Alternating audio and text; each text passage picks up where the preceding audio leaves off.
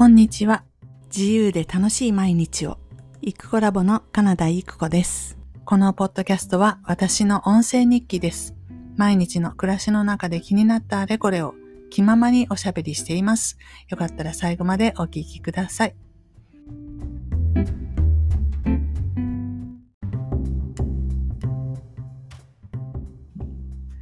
こんにちは。イクコラボのカナダイクコです。えっ、ー、と、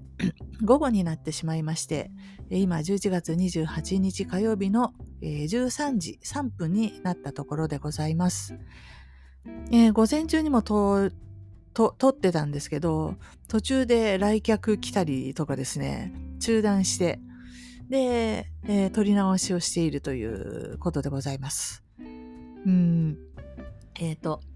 昨日の配信の時には、配信前に一応メモって、こんなこと話そうって。で、話し始めたにもかかわらず、1個目の話題で30分喋っちゃったんで、えー、今日その続きっていうか、昨日喋りたかったメインのことを 話そうかなと思うんですけど、えっと、最近すごい興味を持っているウェブマーケティングの話ですね。あの、和佐大輔さんっていう車椅子のまあ、情報商材を販売して一躍有名になった。高校生の時に車椅子状態で パソコンを操作して、え、あまたの情報商材を売りまくったっていう伝説の人なんですけど、まだ、まだそれから17年経つらしいんですまだね、34とか5とか若くて、で、元気で。で、今も相変わらずそういうものを売ってえー、暮らしているっていうことで、その方の広告がなぜか流れてきてですね、そこから、あものすごく高度に洗練された、素晴らしく気がついたら、気がついたら購読していたぐらいの 感じの、あの、そういう、なんていうか、マーケティング手法を私が身をもって体験しながら、まあ、気がつくと何本も動画を見ているということになるんですけど、さすがにね、17年目の本当のプロともなると、そういったやり方自体も洗練されてて、無理やり感が全然ないですし、あの、いやらしい感じもあんまりないですし、こういうね、ギトギトギラギラした感じね、あの、1億だ、何億だ、みたいな、そういうこともないですし、きちんとこう、グランディングしてっていうんですかね。普通の人の一般の人の目線まで降りて幸せになるためにはみたいな話ができちゃうっていうあの人間的にも当時は知らないんでね私人間的にね。でもまあ現現在 30, 30代の半ばって思うと落ち着いてるなって思ったりします。でこの和佐さんの動画教材をずっと見ててえっ、ー、と主にそのコンテンツの作り方ですね。コンテンツっていうのはまあこの場合、商品になる商材、えっ、ー、と、セミナー動画とか、えっ、ー、と、教材のようなもの。これをどうやったら作れるんですかっていう話を、あの、えー、動画で聞いてて、1時間半ぐらいある動画全部聞いたんですけど、うんと、ついについに、私のこの、なんかずっとこの、どうやったら教材っていっぱい作れるんだろうって一つのトピックについて教材作るは私できるんですけど、で、実際作って6個ぐらい作ってユーデミーにあげたりしたんですけど、1個作って売ったら終わっちゃうっていう、その話はこれで以上終わりってなっちゃって、ね、ずっと、すごく売り上げ高い人たち見るとずっと作り続けてる感じなんですよね、教材を。どうしたらそういうふうにできるのかなってわからなかったんですけど、今回その和佐さんの動画で、あの、ついについにその答えを見つけてですね、うんと、そもそも思いついたものを適当に作っていくんじゃなくして、えー、大きな枠組みの中で、こんな人たちをこんな風にしてあげたいと。まあ、一人の A さんでもいいや。何かができない A さんを、に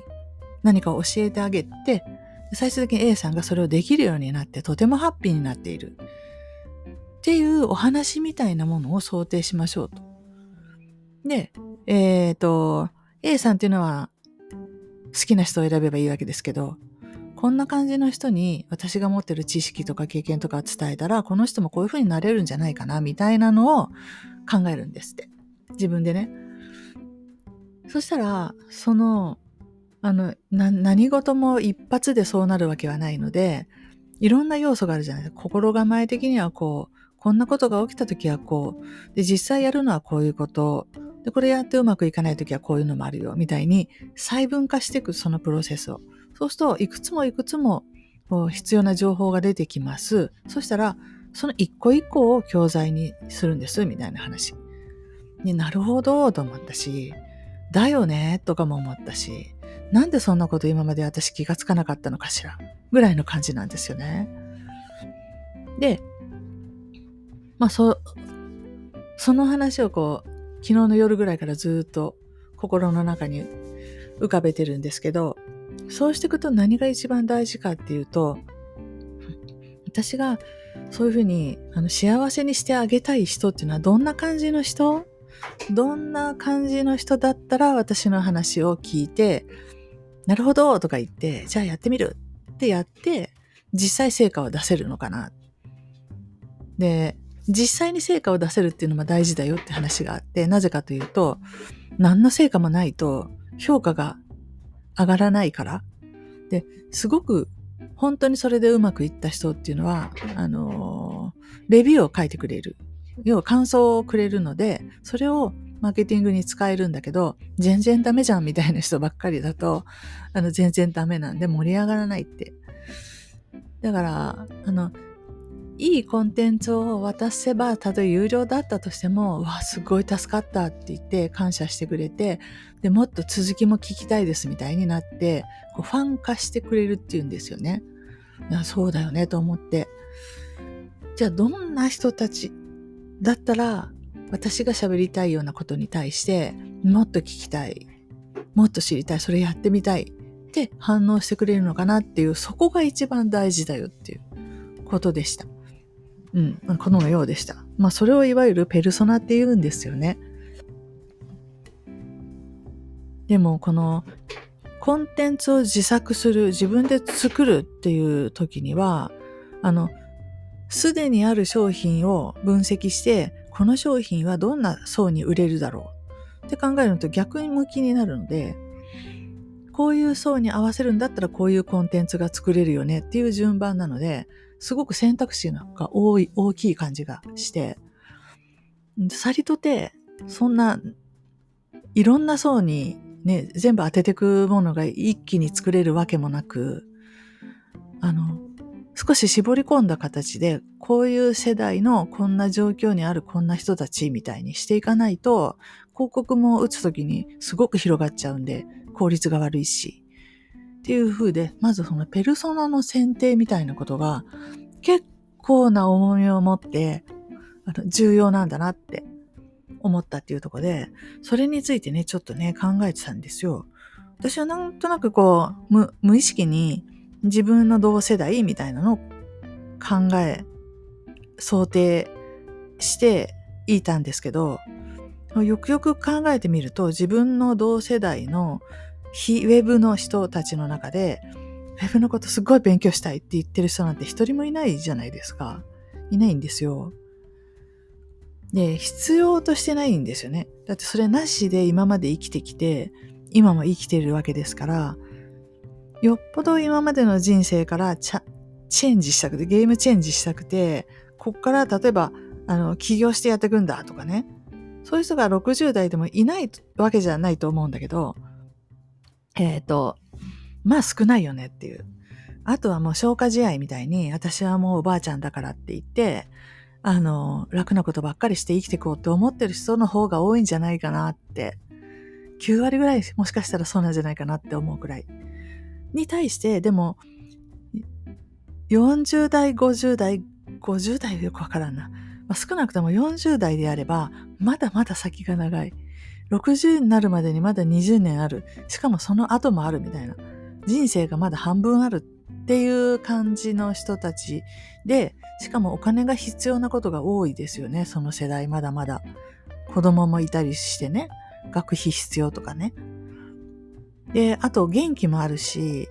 それから若い分だけあって好奇心なんかもチャレンジしてみたいみたいなのも多分あるので、40代で同じような人を探した方が早くない？っていうのはちょっと思ったところです。そうしていくと、こう、立て付けが変わってきて、今の私が、えー、同年代の人に何か言うんじゃなくって、今の私が20年前の自分に向かって、こんなこと、こんな言葉をかけたいっていう立て付けになっていくんですよね。そうするとやっぱりこの話し方っていうのも変わるだろうし、何を言ってあげたいかも変わるだろうし、もう愛情の深さが違いますよね。本当に。昔の自分にかけたい言葉だって言ったら、本当にね、こんなことをね、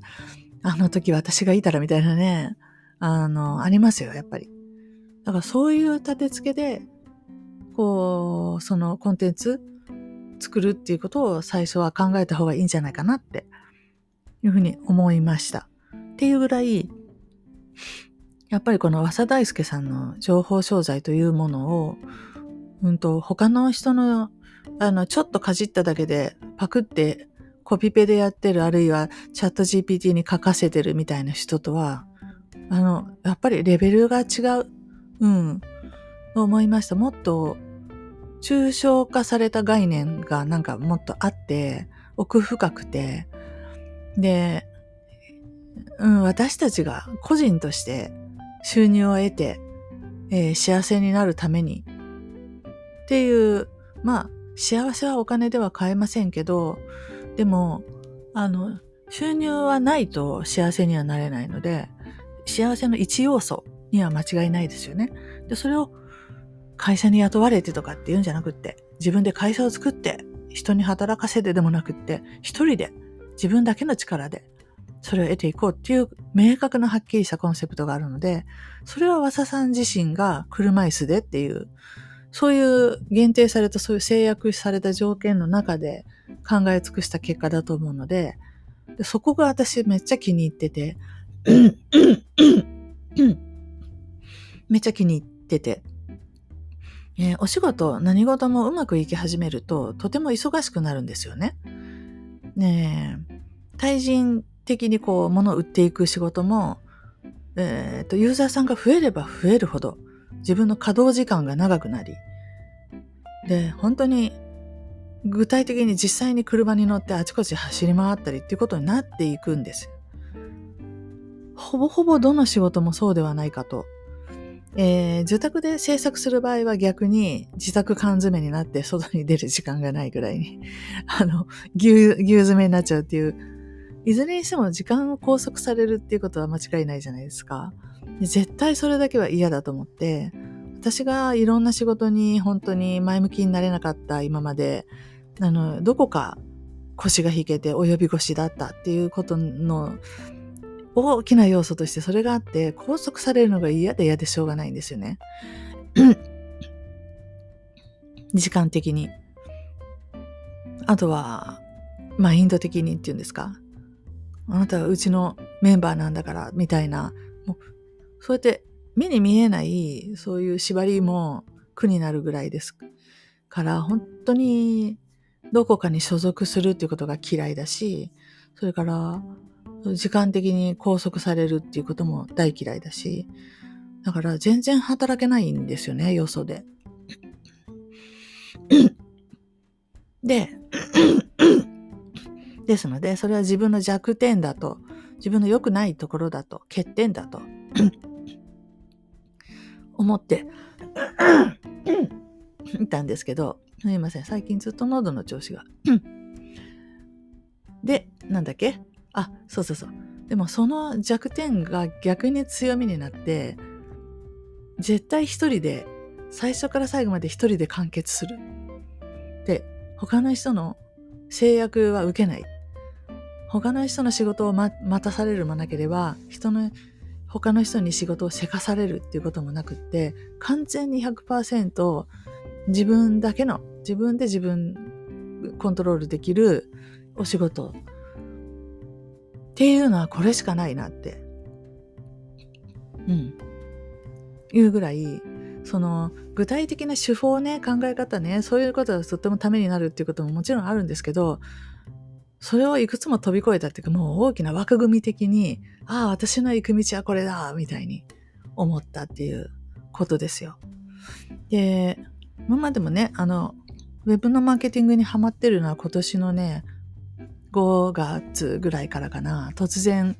あの面白いツールを見つけてそれがわすごいと思ったんで勉強をまた始めて ハマっているんですけど、それにしても、うんと、まあ、今販売しているのが何しろ、つとむの筆文字、楽筆ですから、楽筆コンテンツっていうのは、私のコンテンツではないわけですよ。人のもの。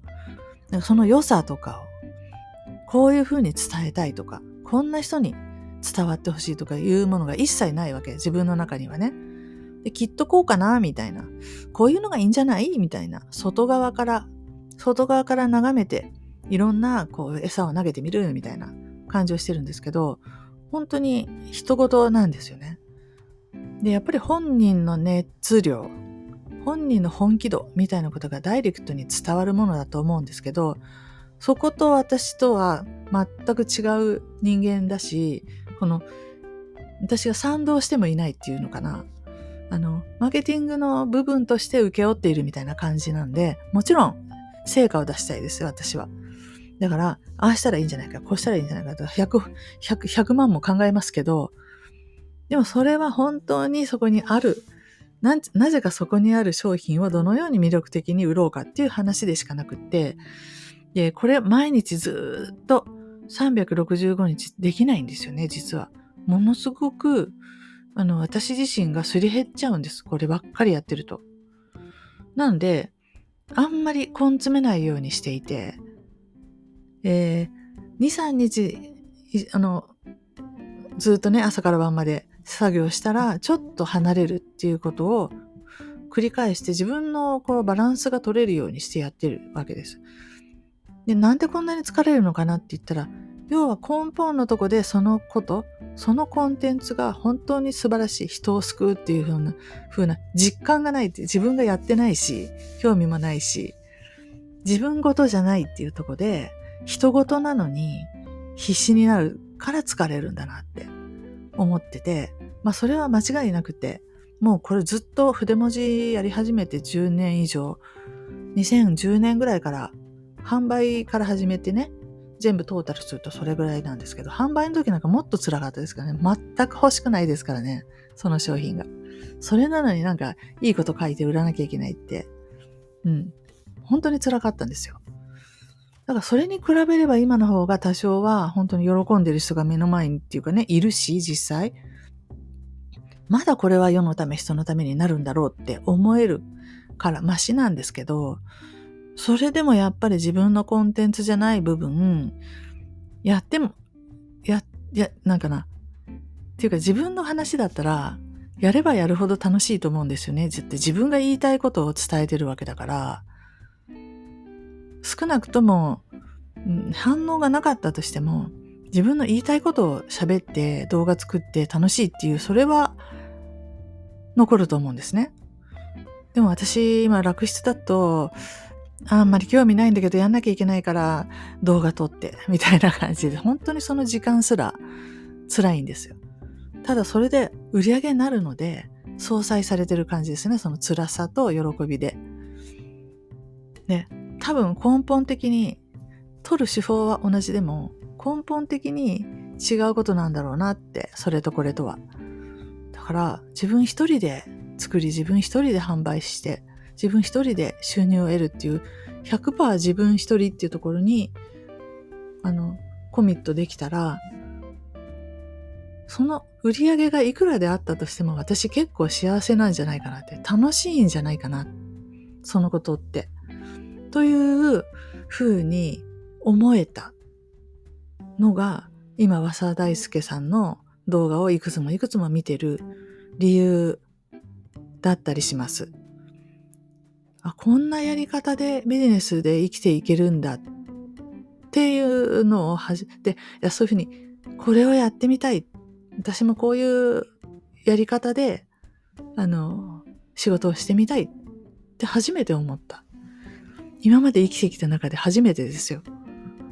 こんなにいろいろあれ、あれもこれもやったのに。っていうぐらい、逆に言うと今までがいかに人の見よう見真似でここまで来たかって、他の人がこんなことをやっているらしい。じゃあ私もやってみようみたいなことを延々20年ぐらい繰り返して、ようやく、あ、そうじゃなかった、これだっていうのを見つけたんです。ね。こう、一般的には63歳にもなれば、そういう、あ、これでようやく私の行く道が見つかったみたいなことを言う人ってあんまりいないのかなって。63歳っていうのはそういうことをもう思わなくなる年って思われてるのかもしれませんけど、そんなことは関係ない。そんなことは知ったことじゃないっす。私が私の探していたものをようやく今見つけたっていうことに、年齢も関係なければ、それを聞いた人が何を思うかっていうことも関係なければ、私だけが私が幸せっていうことを感じれるわけですから、もうこれだよねって思ったっていうことなんですよ。だから、そう、あの、聞こえは悪いかもしれないんですけど、情報商材屋になろうって、本当にね、思った。ただその、そんじょそこらのコピペしてきた情報商材なんか売ってる場合じゃなくって、本当、巷で言われてるように、そんなものを、あの、わざわざ情報商材買わなくても、チャット GPT のその入力画面に行って教えてくださいと。うん。マーケティングってどうやったらいいんですかとかって言ったら、根節丁寧に全部セオリーを教えてくれるはずなので、それでいいじゃんって。もうちょっと待ったらそういうのを音声で読み上げるとか、なんかわかんないけど、ももっと見やすい形で提供してくれるようにもなると思うし、そう。だから、あの、コピペじゃない自分がオリジナルで作れるコンテンツっていうのはもう自分の経験したこと、自分の、うん、体験、実体験に基づく。そして、あの、実際やってみたっていうことで、これ技術的にもこうしたらできた、できるよっていう裏、裏付けのある情報で、うんと、そういう商材を作るんだって言ったら、それ何ですかって言ったら、私の人生のストーリーですよね。私の人生でこういうことをしてきたよっていう、そのことが、あの、そのことを、その相手の人生に落とし込んで、相手の人がそれやったらこんな風に素敵になるっていうストーリーのにこう置き換えていけば商品化できるっていう、そういうことに気がついたわけでした。はい。なんで、これすごい私にとって大きくて、ついついに私は今朝起きた途端にですね、あの、例の Mac についてきたフリーボードで書いている、えっ、ー、と、目標設定シート、1年間の。これのね、2023年版がとても良かったので、2024年版もこの間から作ってたんですけど、どうもなんか、なんかモヤモヤするなと思ってて、うんと、どうなってたかっていうと、基本3つの柱を立てるんですけど、そのうちの一つがダンスだよっていうのはまあいいとして、で、もう一つがウェブマーケティングだよっていうのはまあ、もうそれしかない、しょうがない。で、ウェブマーケティングは、まあ、具体的には楽室とかやってるよと。で、もう一個ですよ。もう一個がイクコラボで、なんか自分のネタをやると。自分自身のコンテンツを作るっていうことだったんですけど、なんかピンと来てなくて、もやもやとしてて、で、今朝起きて、そのイクコラボっていうのを消して、コンテンツ制作系って書き直しました。これによって3つの柱が1、ウェブマーケティング、2、えっ、ー、と、コンテンツ制作、3、ダンスと。こういうふうな3つになったんですね。大きい。ジャンルで、そのジャンル別にこう3つっていうのはできたので、で、コンテンツ制作を来年はやろうっていうことになったわけですね。ここの分野全然ほとんど、えー、っと、不思議猫招き堂の YouTube しかやってないので、で、それとは別に新しいコンテンツも作ってこうっていうことだなと。で、それが何になるかは今後、あの、作りながら考えていけばいいし、で、自分でコンテンツを作るっていうことと、自分で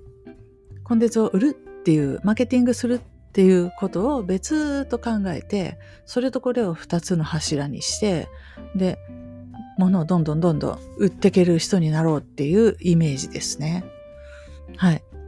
で、一応数値的な目標も入れたんですけど、まあこれはね、まあ、入れたよっていう話で。で、これの元になっている2020、今年、今年の3つの柱がむちゃくちゃ良くて、何しろこの中に、え、ー、と、ダンスとマーケティングと独自コンテンツっていうのはまあ変わらないんですけど、ダンスのとこに、あの、ゴールとして一人の踊ってみた動画をアップするとか書いてて、で、これが、書いただけなのになんとなくそっちに知らない間にそういう選択を自分がするしてて、この一年の中で。で、結果的に気がついたら、あの、本当に一人で公園で踊って動画を撮っていたっていうことが起きたので、これはやっぱり年初にね、こういうのを書いとくっていうのは、何かの意味がやっぱりあるんだと、そう思い、それで、よし、来年はもっとがっつり書こうって思ったっていうことですね。それでずっとね、来年どうしようかなって考えつつ、いろんな、あの、動画を見たり、勉強したりしていたっていうところでございます。うん。まあ、コンテンツ制作って言っとけば、何作ったっていいわけですから、それこそね、あの、朗読 YouTube だって別にいいわけですよ。収益化はあれですけどね、微妙ですけど。うん。それも含めて、何でも思いついたものは何でもやっていいっていう枠組みにしておかないと、あの、楽しくない。これをやるんだ。これをやらなきゃいけないんだ。みたいになってると、全然アイデアも出てこないし、あの、そうじゃなくて、何を思いつくかはだってその時になってみないとわかんないじゃないですか。1年って365日もあってですよ。毎日、毎日なんか思いつくわけだから、365個コンテンツができたっておかしくないっていうぐらいですので、その辺の自由度を確保しておくっていうことも大事かなと思ったりしておるところです。本当はこの、えー、目標設定シートをお見せしながら話すといいんですけど、あまりにもこれ恥ずかしいので、えー、世の中にさらすほどのものでもないので差し控えたいと思いますが、そんなことでございまして、えー、地味に私、これからの人生の行く道を見つけたかなって思っちゃってるよっていう話です。そう。ちょっと前まで Web でって言ったら、Web でなんか受託で制作しなきゃいけないのかなとか、作り方を教えてあげないといけないのかなとか、その人が売れるようにこうコンサルしてあげなきゃいけないのかなとか思ってたんですけど、いやいや、コンサルなんかできないよっていうか、そうじゃない何がしかのコンテンツっていうのは作れる気がしてきたので、とっても嬉しいなと思っている次第です。そう。ね、ちゃんと役に立つものを作って、本当にそれがその人のにを勇気づけて、その人を幸せにして、実際にその人が頑張って、え、結果出す。っていうことが本当に起きるんだったら、これすごくない？それはそういうことに勝る活動って世の中にないなって思いますね。今までは、いや、私にはそんなことできるわけないよということを、あの、もう無意識的にね、大前提として思ってたので、考えたこともなかったですけど、私が人の人生を幸せにするだなんて、そのお手伝いをするだなんて、思ったこともないですけど、でも結果的にそういうふうになるっていうことはあるんだなっ、あるかもできるのかもしれないなって思いましたのでちょっとね目指そうかなと思っている次第です。そう。って言っとかないとねまた明日になったら忘れちゃうといけないので言っておきます。はい本日は以上です。